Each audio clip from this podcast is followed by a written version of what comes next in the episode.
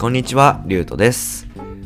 今回は久しぶりにポッドキャストを収録していこうかなと思います。で今日お話しするテーマは、ひも手社会人が高学歴美女と結婚するまでにやったことというテーマです。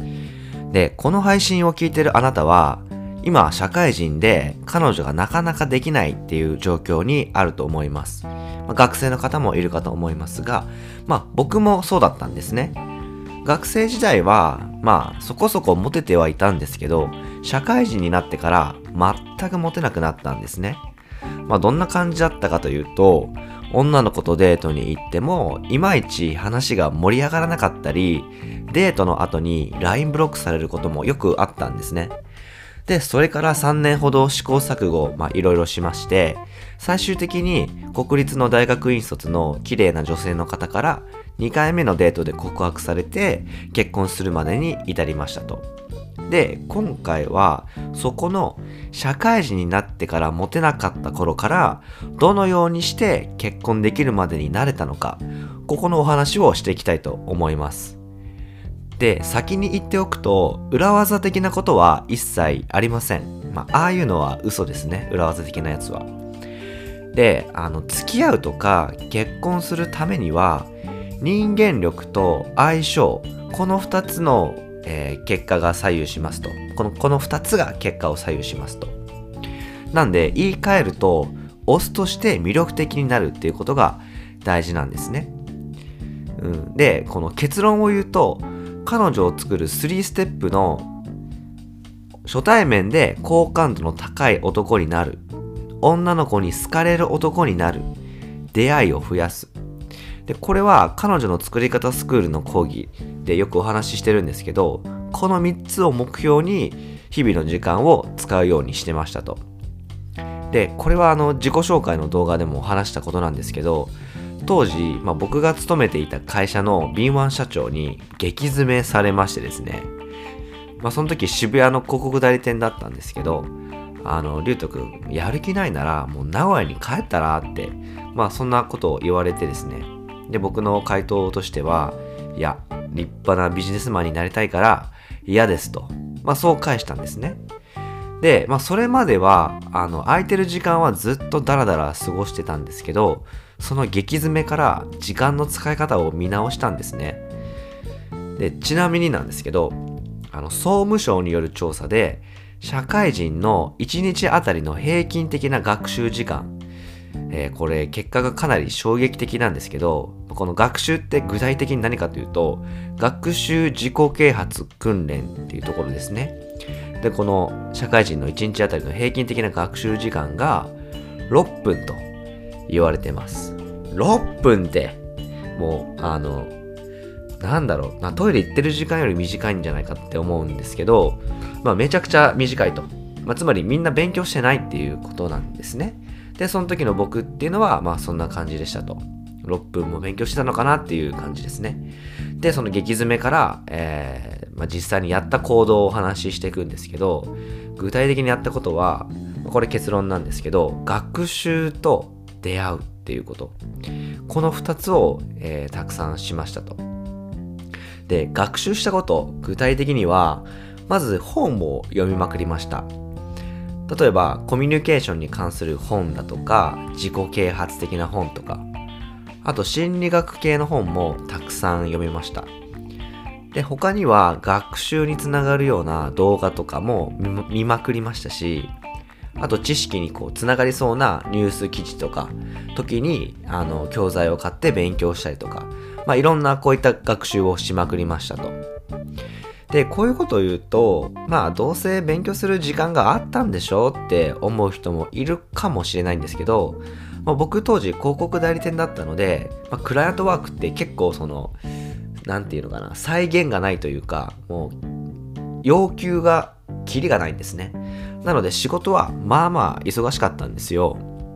で、定時は10時から19時だったんですけど、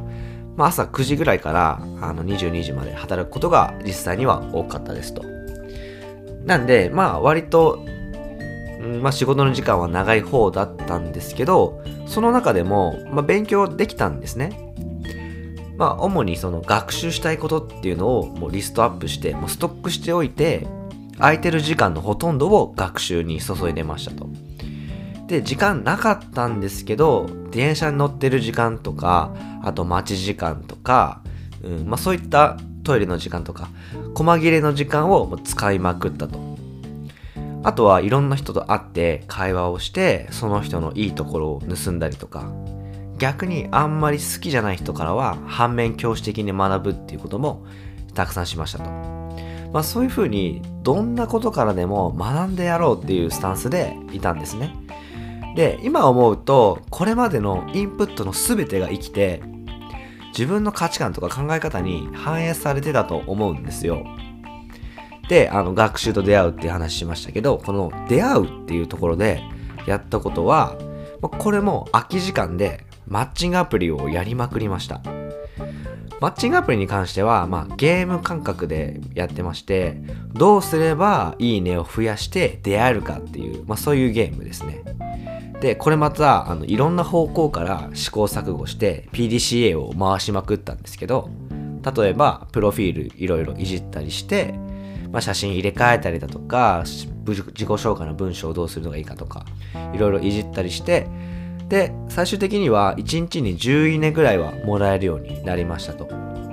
で10いいねあのもらえるんでマッチするじゃないですか。でそこからメッセージしますよね。でそのメッセージでも PDCA をぶん回しまくりました。例えば1通目のメッセージはどんな内容を送ると返ってきやすいのか。どんなやり取りをすると好印象になれるのか。どのタイミングでデートに誘うのがいいのかとか。どういう人が自分を好きになってくれやすいかとか、まあ、これもプロフィール相手のプロフィール見ながらこういうタイプの人は自分のこと好きになってくれやすいなみたいなそういうところを見ながらとかあとは、まあ、自分がですね自分はどういう人をいいなって思うのかとか、まあ、こういうメッセージの中でももうあるとあるもういろんな局面で PDCA をぶん回したと。で、まあそうしていった結果、毎週末に、まあ女の子1人以上はデートに行けるようになっていったんですね。まあというか毎週末1人以上はデートに行く予定を作るっていう、まあこれをある種目標にして日々やってましたと。で、さっき話した学習のところでインプットしたことを、まあ、デートで実践すると。そういうのを意識してました。で、あのデートの後に、そのデート中の自分の行いと相手の反応が実際にどうだったか。これを振り返ってました。で、それだけじゃなくて、その後の LINE で相手の反応を見ながら、あ、結構前よりもいい感じになってるなとか、あ、逆に微妙だったなとか、まあそういういろんなデータを見ながら PDCA を回しまくったと。で、これを何ヶ月も何ヶ月も繰り返していった結果、どうやったら初対面で好感度の高い男になれるのか、どうやったら女の子に、女の子に好かれる男になれるのかが、もう言語化できるぐらいにもう分かっていったんですね。で、それから、まあ彼女できるようになりまして、で、社長から激詰めされたあの時から、まあ、3年ぐらい経った頃ですね。もうそれぐらいになった時には、マッチングアプリで100人近くと出会ってましたと。100人近く出会ってましたと。で、その頃に今の奥さんと出会ったんですね。で、その今まで出会ってきた女性の中では、まあ、綺麗な人もいましたし、あの、まあ、いましたし、っていうかいたんですけど、向こうが、まあ、こっちを気に入ってくれなかったり、もしくは、ま、価値観とか考え方が合わないなっていうことがありましたと。なんですけど、その奥さん、まあ、その子は、すごい綺麗だった上に、価値観とか考え方もめちゃくちゃあったんですよ。そして自分のことを気に入ってくれたんですね。で、まあその二人が出会ってからは、もう恋愛テクニックとか裏技とかもそんなんなくて、関係なくて、もう人間力と相性ですね。そこが磁石のようにこうビタッとはまって勝手に恋愛関係に発展していきましたとでそれで彼女から2回目のデートで告白されて付き合うことになりましたとで、それから1年半ほど付き合ったんですけど、もう24時間365日、もうほぼずっと一緒にいたんですけど、ずっと楽しいし、もうこの子と一生共にしたいなって、まあ、ずっといても、ずっとその思いは変わらなかったんで、もう心の底からそう思ったと。いうことで結婚することになったんですね。うん、で、まあ結構駆け足で話しちゃったんですけど、まあ、以上がひも手社会人が結婚するまでにやったことっていう話で、これまでに やったことを振り返ってみると、人間力を上げていった上で、たくさんの女性と出会いまくったから、心の底から気の合う人と結婚できたと思うんですね。で、これがもし人間力が弱かったら、今の奥さんと出会えても、おそらく相手にされなかっただろうし、人間力が高くても、出会いがなかったら、もう元も子もないっていう感じですね。なんで、まとめると、学習と出会う。この両輪を回していくことが大事ですと。なんで、学習でインプットしたことを出会った人に実践してアウトプットすると。うん。まあこれがすごい大事なんじゃないかなと今振り返って思います。まあ、なのでぜひあなたもですね、この学習と出会う、この繰り返しをやっていただきたいなと思います。うん。まあ今思うとですね、これらすごい頑張ってよかったなと思います。で別になんかそこに対して、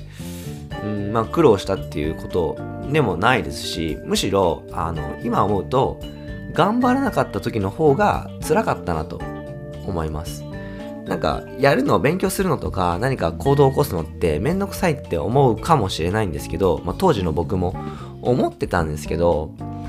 まあ結局、やってない時よりも、あ、違うな、やってる時も、よりも、やってない時、頑張ってない時の方が、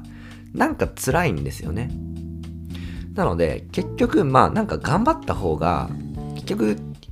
精神衛生的にもいいし、メンタルも良くなるし、やっぱ成長していく実感があるんで、そっちの方が、まあ、人生楽しくなっていくんじゃないかなと思いますね。なので、えー、ぜひですね、あなたもこの学習と出会う、えー、やっていただければなと思います。はい。で最後にお知らせなんですけど、まあ、今お話ししたようなことですね。僕のこれまでのインプットの集大成。それが彼女の作り方完全講義。この先行役が始まりました。あの、この彼女の作り方の完全講義は、彼女を作るための必須な知識が学べる、彼女が欲しい人のための教材です。動画1本あたり、まあ、動画全部で30本ぐらいあるんですけど、1本あたりが、まあ、大体10分から15分ぐらいの講義動画形式なので、隙間時間でも見れるようになってます。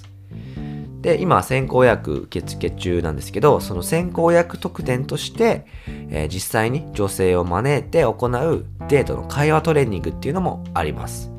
で、この教材は2月上旬にリリース予定なので、まあ、興味がある方はリンク貼ってありますんで、覗いてみてください。それでは最後まで聞いていただいてありがとうございました。それではまた。